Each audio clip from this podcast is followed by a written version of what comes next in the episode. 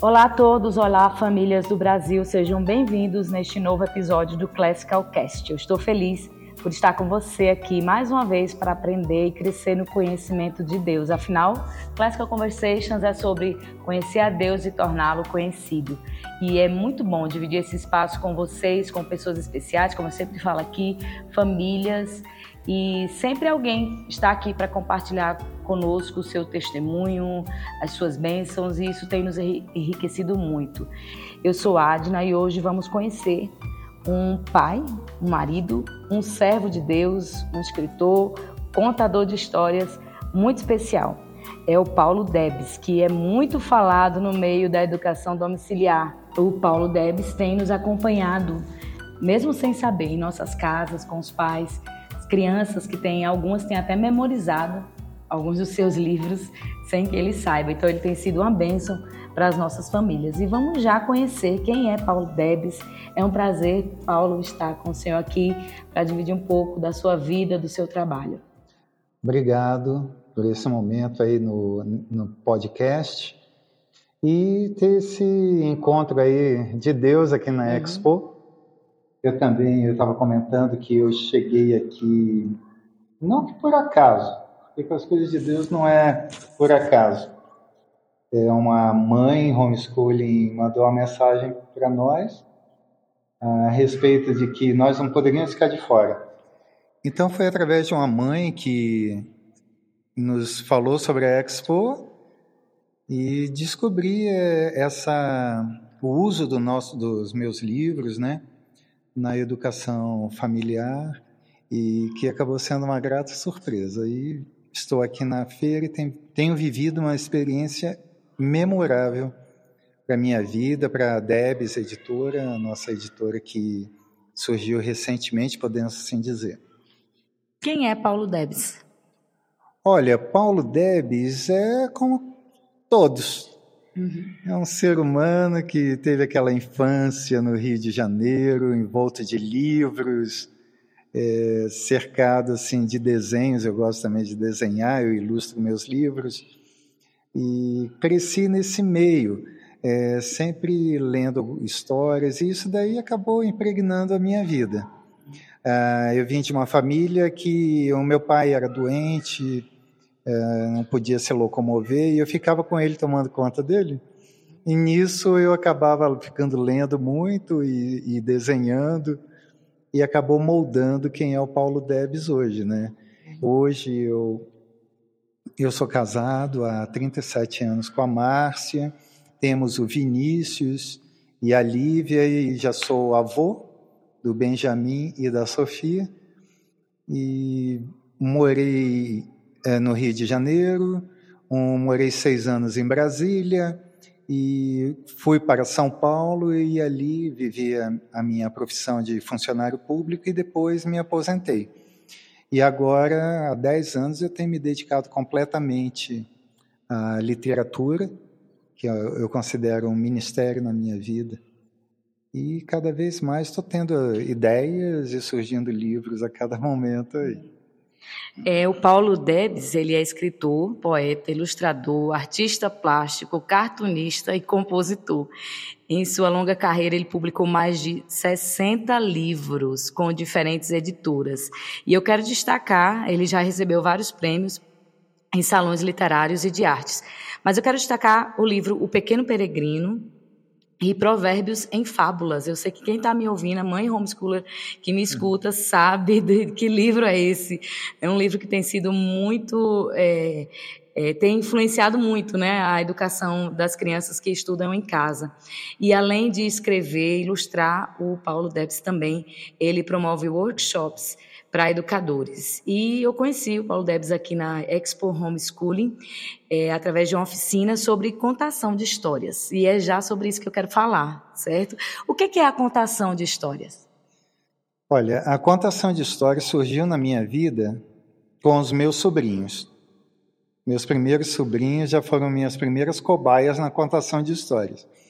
E eu gostava muito de contar histórias assim para provocar medo neles. E ali eu comecei a ver o poder da, de uma contação de histórias é, genuína, verdadeira, autêntica. E isso ficou guardado dentro de mim. Eu também tinha um irmão que, é, que contava muitas histórias. Eu, eu vim de uma família que acabou me enriquecendo muito. É, e a contação de histórias já estava presente na minha vida. Vieram meus filhos, eu contei histórias para eles, uhum. Naturalmente. E agora com os netos também já estou iniciando e dando continuidade a essa prática. A contação de histórias ela faz parte da vida do ser humano, da história da humanidade. Os povos, através da contação de histórias, foram perpetuadas suas culturas, seus idiomas, foram a língua foi passada de um para o outro através da contação de histórias, do ensinamento. E a importância da contação de histórias hoje, eu, eu vejo que é uma ferramenta para a criança é, estimular a, o, o desejo da leitura, de conhecer histórias, mas também de estimular ela ao silêncio. Uhum. Eu li recentemente um ditado que fala: o idioma que você tem que ter mais fluente é o, o silêncio. Como, como, está difícil hoje em dia você se calar para ouvir o outro, e, e, nessa agitação, nessa agitação tecnológica, é, que tanto mexe com o cérebro da criança também, e causa tanta inquietude, e essa inquietude faz com que ela não preste atenção e, e tenha outras consequências mais. A contação de histórias, ela estimula a criança a ter essas sensações boas de experimentar memórias afetivas, é, construir imagens na sua mente. É, é, é, eu considero a contação de histórias essencial realmente na vida do ser humano. E a palavra de Deus, ela estimula isso através de Jesus, que foi um excelente contador de histórias. O Velho Testamento, Deus estimulando o povo a contar sobre ele enquanto caminhavam pelo deserto. E as parábolas, algumas é, é, parábolas que vêm desde o Velho Testamento até o Novo Testamento. Então, revelando que a história, a contação de história, ela não pode faltar na vida do ser humano. Por isso que eu, eu tenho me apresentado como um contador de histórias também para resgatar essa ludicidade que tem faltado às crianças. Tem, as coisas são muito pré-fabricadas hoje em dia. E isso acaba tornando o ser humano insensível, mais mecânico, é, imediatista, e a contação de história ela calma, uhum. ela promove essa elevação do espírito e essa construção toda de memória afetiva, emoções e sensações. Uhum. É, o contador de história ele precisa de muitos recursos. Eu vejo que hoje é, a gente tem esse problema, né? Eu não sei, até nos departamentos infantis uhum. existem muitos é, recursos. Às vezes é, você se preocupa mais é, é com os recursos do que com a história propriamente é. dita. E eu percebo no meio da, da, das famílias, até eu mesma, eu, quando era assim que eu tive minha, a minha filha, uhum. eu queria contar histórias e eu achava que não era suficiente um livro e ler aquela história para ela sem nada. Eu fui atrás de editoras que tinham imagens enormes e eu achava que eu tinha que contar com, com uhum. essas imagens. Aí a minha pergunta: o contador de história precisa de muita coisa para tornar a história atrativa, para chamar a atenção? É, como você falou mesmo, os recursos, eles são apenas um suporte. A, a história, a mensagem, nunca poderá ser menor do que o recurso. Ela é a mais importante. Na história da humanidade não tinha recurso algum. Era diante, era sentados à beira de uma fogueira, talvez até projetando sombras ali para fazer uma brincadeirinha. Algumas outras histórias foram registradas na parede de, de cavernas, com desenhos. Mas ah, eu gosto da contação de história de cara limpa. Só com a voz, com a entonação da voz, você passando as emoções com gestos. Isso daí, para mim, o maior encantamento é esse. Uhum. Como você mesmo colocou, parece que o mundo está exigindo que você tem que fazer todo um show para chamar a atenção. mas acaba se perdendo o efeito da história. Uhum. Então, a, a, quando você se utiliza da sua própria voz, das suas próprias expressões, dos gestos, da entonação, do ritmo, você já consegue encantar assim. Uhum. Então, eu acredito muito na, na, contação de história pura.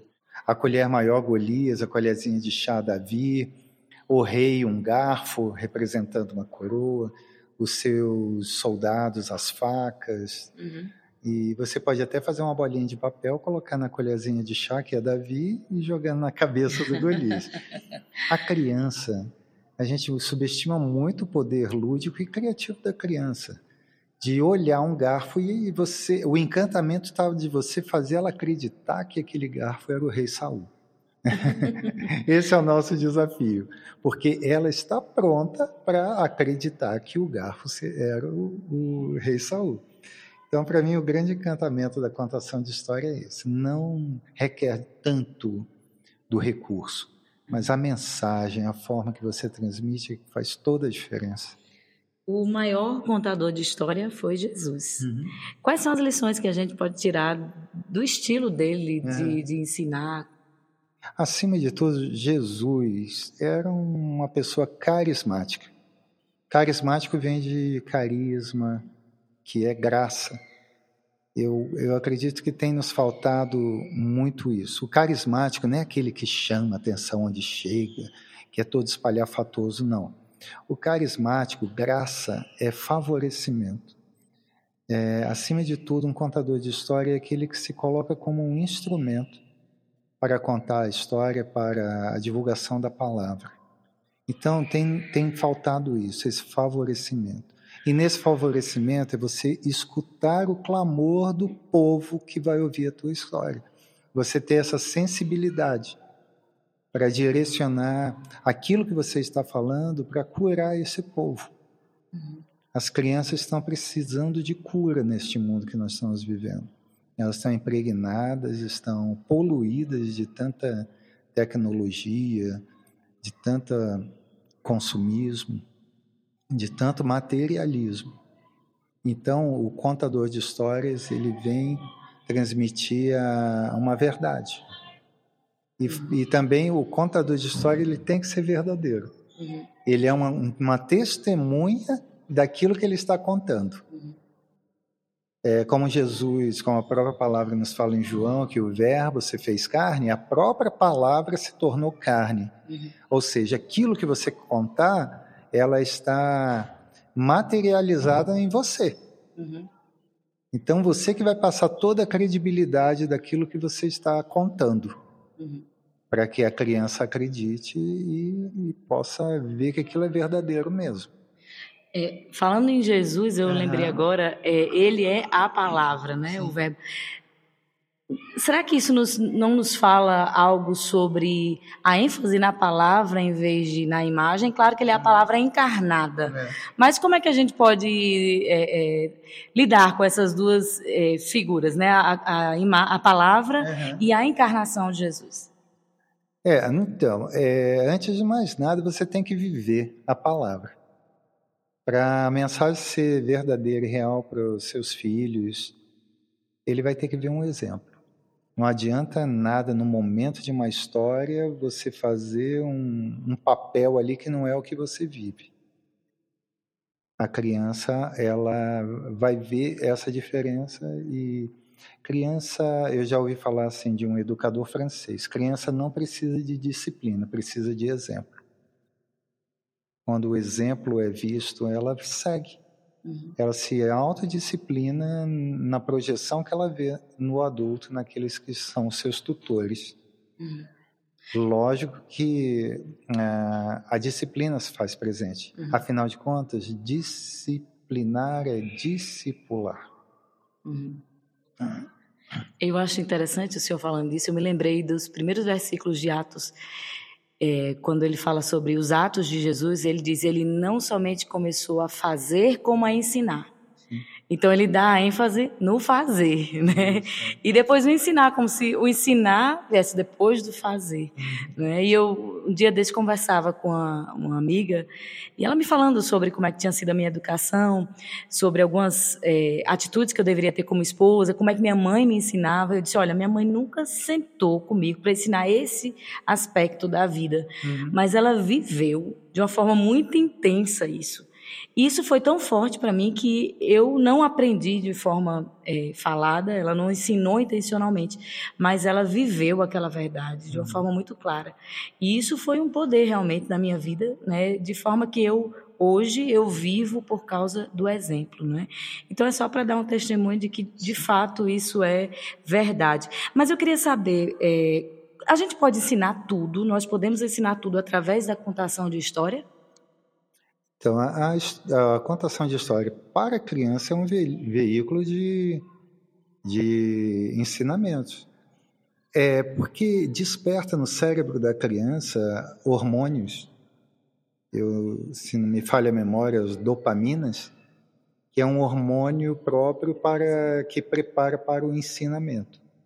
É um momento, querendo ou não, lúdico, a contação de história, de lazer, é um momento que ela está relaxada e o seu cérebro está pronto para receber ensinamentos. Por isso que através daquele momento que a criança se preparou, é, está aberta a receber a história, é um momento também de aproveitar e passar ensinamentos. O cérebro assimila bem melhor dessa forma. Por isso que eu acredito da, na contação de histórias como esse veículo para ser um suporte para o aprendizado. Ah, um exemplo de você disso é você dar um presente para o seu filho. Aquela euforia dele receber aquele presente, você pode aproveitar para ensinar sobre educação financeira. Uhum. Sabe quanto custou esse presente? O que, como que a gente recebe o nosso sustento familiar? Quanto nós gastamos com, com, com a sua educação, com a alimentação? É, e dessa forma a criança vai dimensionando os valores das coisas e vai aprender, porque é um momento, naquele momento de euforia dela receber o presente, o cérebro ficou pronto para receber um ensinamento.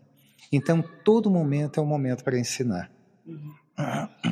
É, o senhor fala de que é um momento de prazer, né? Um uhum. momento que se prepara para receber um ensinamento. Uhum. Mas é, quando o pai encara isso como o pai ou a mãe encara isso como uma obrigação. Uhum. E isso se torna pesado. O que deve ser feito para que isso aconteça? Porque às vezes a gente tem aquela ideia, principalmente no meio da educação domiciliar, que se estimula muito a contação de história, o momento da leitura, né, uhum. coletiva, às vezes isso se torna uma rotina. O que fazer para que isso não seja pesaroso, uhum. não seja simplesmente uma rotina? É tornar o momento um momento de lazer. Ler também é um lazer. É, e acima de tudo tem que ser gostoso para os pais. Aí a coisa vai fluir muito melhor. Ter um momento, talvez, se não for todo dia, um momento de um dia da semana, dois que seja, que seja esse momento da história ela já fica naquela expectativa que está chegando tal dia, está chegando tal momento. Uhum. E, e, tem que ser, acima de tudo, prazeroso para os pais que vão contar, que vão ensinar através daquele momento. E reunir toda a família. Mais uma vez, o exemplo parte do adulto. Tem que ser divertido para o adulto também, porque ele vai gerar motivação.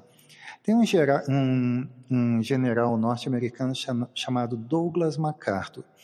Ele participou de um momento da Segunda Guerra Mundial decisivo e já foi se encaminhando para o final da guerra. E ele tinha que motivar soldados que estavam vivendo já momentos de derrotas, é, grandes baixas. E ele próprio entusiasmou os soldados indo lá na ilha que estava dominada pelos japoneses. Então eles viram a presença dele lá e ali ele motivava os rapazes acabou ocorrendo muitas mortes. E, e, ele declama, ele declara isso: não há nenhuma grande obra pode ser realizada sem entusiasmo. Então, é a prática do homeschooling e que compreende tudo, ela tem que ser cheia de entusiasmo, de vontade de realizar. E o momento da contação de história também. O que, que é o entusiasmo? É encher a alma de ar. Uhum. Entusiasmo, de encher a alma de, de vontade, de alegria, uhum. para que aquela obra seja realizada. Então, o momento da contação de histórias é. A, a maior motivação tem que partir do adulto. Como nós mesmos estávamos falando dos exemplos, né? Uhum. De partir do exemplo, essa motivação, esse desejo de estar juntos ali, vivendo aquele momento prazeroso da leitura e da contação de história. Eu queria saber, então, eu participei de uma oficina e o senhor falou uma coisa que eu quero que o senhor me explique agora. Qual é a diferença entre o contador de história e o ator? Bem, o ator, é, o próprio nome já diz, no grego é hipócrita. é aquele que interpreta algo que não é ele próprio, né? O contador de histórias, como eu, já falei, é aquele que vive a palavra. Uhum. Ele vive aquilo que ele está é, transmitindo. Como, relembrando Jesus, ele se tornou o verbo que se tornou carne. Ele não foi um ator. Ele viveu, padeceu o sacrifício da cruz no cumprimento do plano de Deus. Uhum. Ele viveu a profecia do Velho Testamento nele próprio, foi esmagado, foi sacrificado. É, a diferença é essa. O contador de história, ele transmite aquilo que ele testemunha. Uhum. Aquilo que ele testemunhou, aquilo que ele viu e passa essa autenticidade. Uhum. Ao contrário do ator, geralmente ele se apresenta num palco onde a plateia está toda no escuro. Ele não vê ninguém. Ele é egocêntrico, é ele querendo fazer o maior, o melhor dele ali para chamar a atenção. Esse é o ator. O contador de história ele tem um cordão umbilical com o seu povo, com o seu público. Uh, de, e esse cordão umbilical é a palavra, é o olhar, é a emoção, é o sentimento e é essa troca da, de, do público para com ele. Essa, para mim, é a grande diferença entre um contador de histórias e um ator. Outro, outra parte da oficina que me chamou a atenção foi a interpretação que o senhor deu do Salmo 90 e o verso 12. Ensina-nos a contar os nossos dias de uhum. tal maneira que alcancemos coração sábio. Queria que o senhor desse essa interpretação que o senhor deu naquele dia para o nosso ouvinte. Então, eu entendo que para o judeu contar não é o contar cronológico ou numericamente ali, mas sim o contar o ato mesmo de você declamar, de você proclamar. O contar, ensina-nos a contar Olha só, já é um clamor uhum. do salmista: ensina-me como eu conto como foi o meu dia para aqueles que querem me ouvir, para que dessa forma eu alcance um coração sábio, é, porque no ato de contar eu vejo pequenos detalhes da vida. Uhum. E aí eu, sei, eu sou mais grato. Uhum. Eu, eu percebo pequenos milagres de Deus, construções, processos o contar ele é, é minucioso. A gente fala frase por frase e nisso a gente reflete sobre o que acontece no nosso viver. Daí a gente alcança um coração sábio, mais grato. A gente começa a enxergar as misericórdias de Deus em pequenas coisas, nos tornamos sábios. Por isso que eu vejo muito esse salmo no ato de contar. É um pai ou uma mãe chega em casa, de, depois do seu dia e conta para o seu filho como foi. O filho vai aprendendo muitas vezes em atitudes do pai, como ele se comportou diante de situações da vida, para que lá no futuro ele imite também e alcance a sabedoria que o pai dele tem. Afinal de contas, o contador de histórias ele quer que o seu ouvinte se torne um, um discípulo tão sábio quanto ele.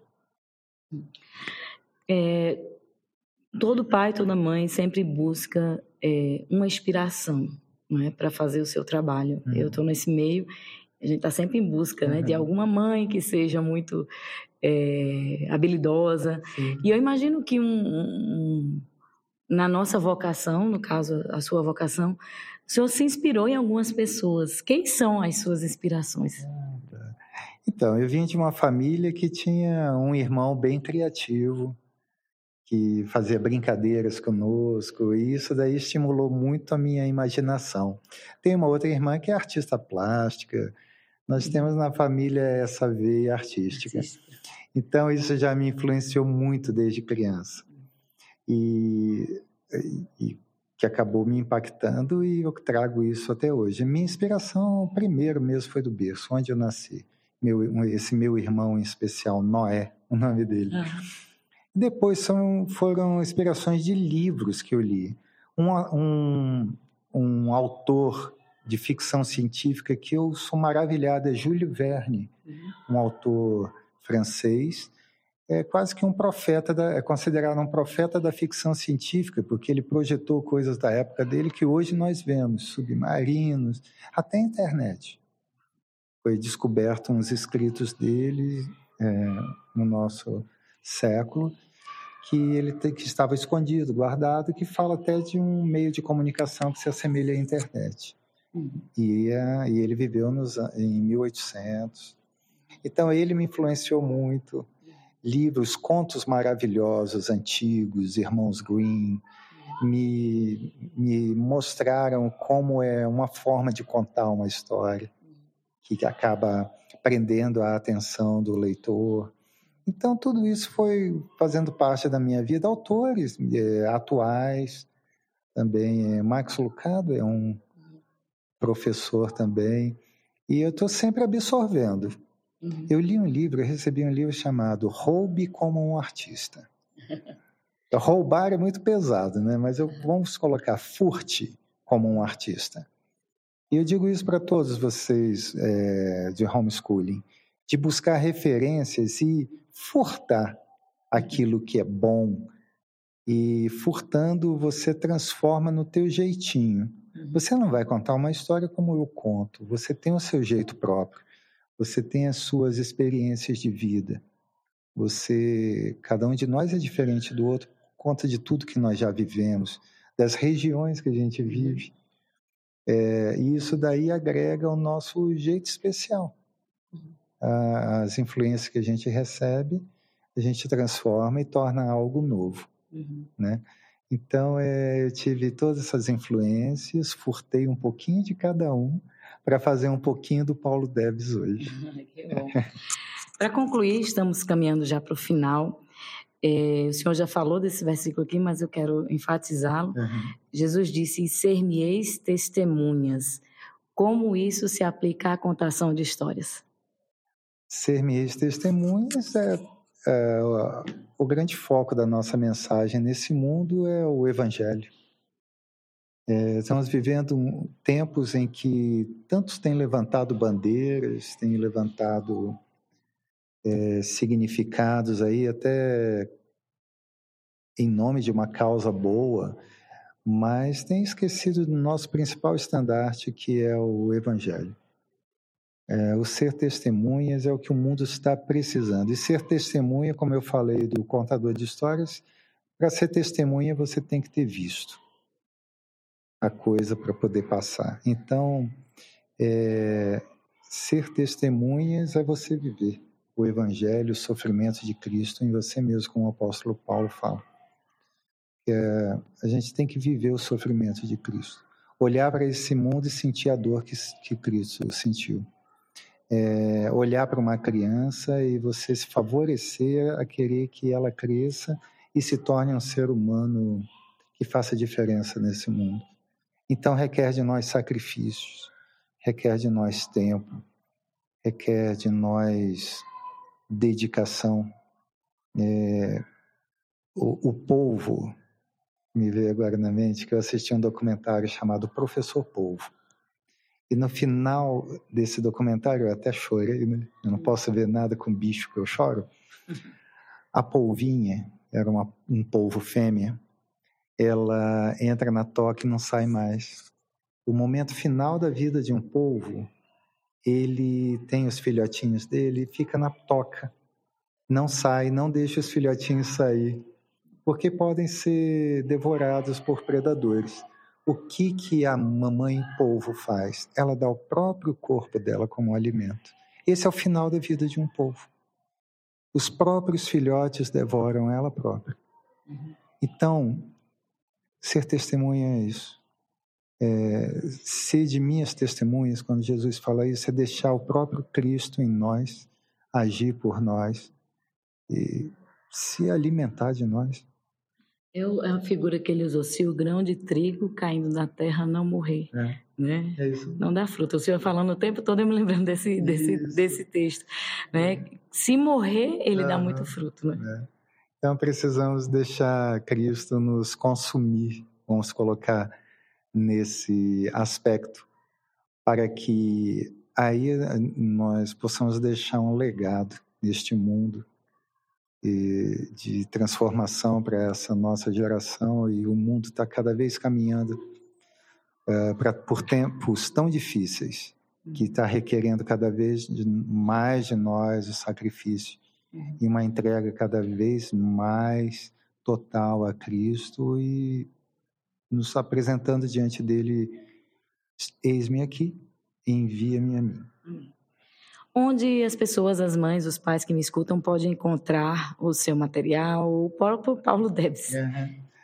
Bem, eu tenho a rede social paulo.debs, que é no Instagram, e os nossos livros, os meus livros agora tá sendo, estão sendo publicados pela Debs Editor, que temos o site www.debseditora.com.br, onde ali poderão ser feitas as compras. Tem um, um ah, como é, um anexo ali, que é um ícone de WhatsApp. Quem compra pelo WhatsApp, o livro vai autografado. Então tem esse detalhe. E os influenciadores, os, os parceiros que têm se juntado a nós e divulgado também nas suas redes sociais. Mas principalmente no nosso site, que é a nossa loja. O senhor tem muitos parceiros nos grupos dos WhatsApp, é. WhatsApp por aí das famílias educadoras, viu? É Eu só tenho a agradecer que isso daí é um movimento de Deus. O meu papel é continuar a jogar minha isca. O meu anzol, a minha isca, eu, o mar é, é a vida e é quem Deus está nas mãos de Deus, quem Ele quer que alcance os nossos livros e o crescimento é dele. Amém. A nossa parte é a minha, é continuar escrevendo, ilustrando, até quando Deus permitir. Amém. Foi um prazer imenso estar com o Senhor aqui e muito obrigada por nos abençoar com essa conversa. Eu que agradeço, minha querida. Deus abençoe também a sua vida, todos os seus movimentos, que sejam para a glória de Deus. Amém. Chegamos ao final, queridas famílias, de mais um programa e hoje aprendemos a ver como contar histórias, né? Alguns conselhos de alguém que é pai, que é escritor e que tem contado histórias para muitas pessoas aí ao longo da sua vida. Obrigada mais uma vez por sua companhia, por estar aqui conosco. Não esqueça também de passar em nossas redes sociais, no site classicalconversations.com.br e compartilhar esse episódio também com seus amigos. Eu sou a Adina Barbosa e este foi o Classical Conversations Cast.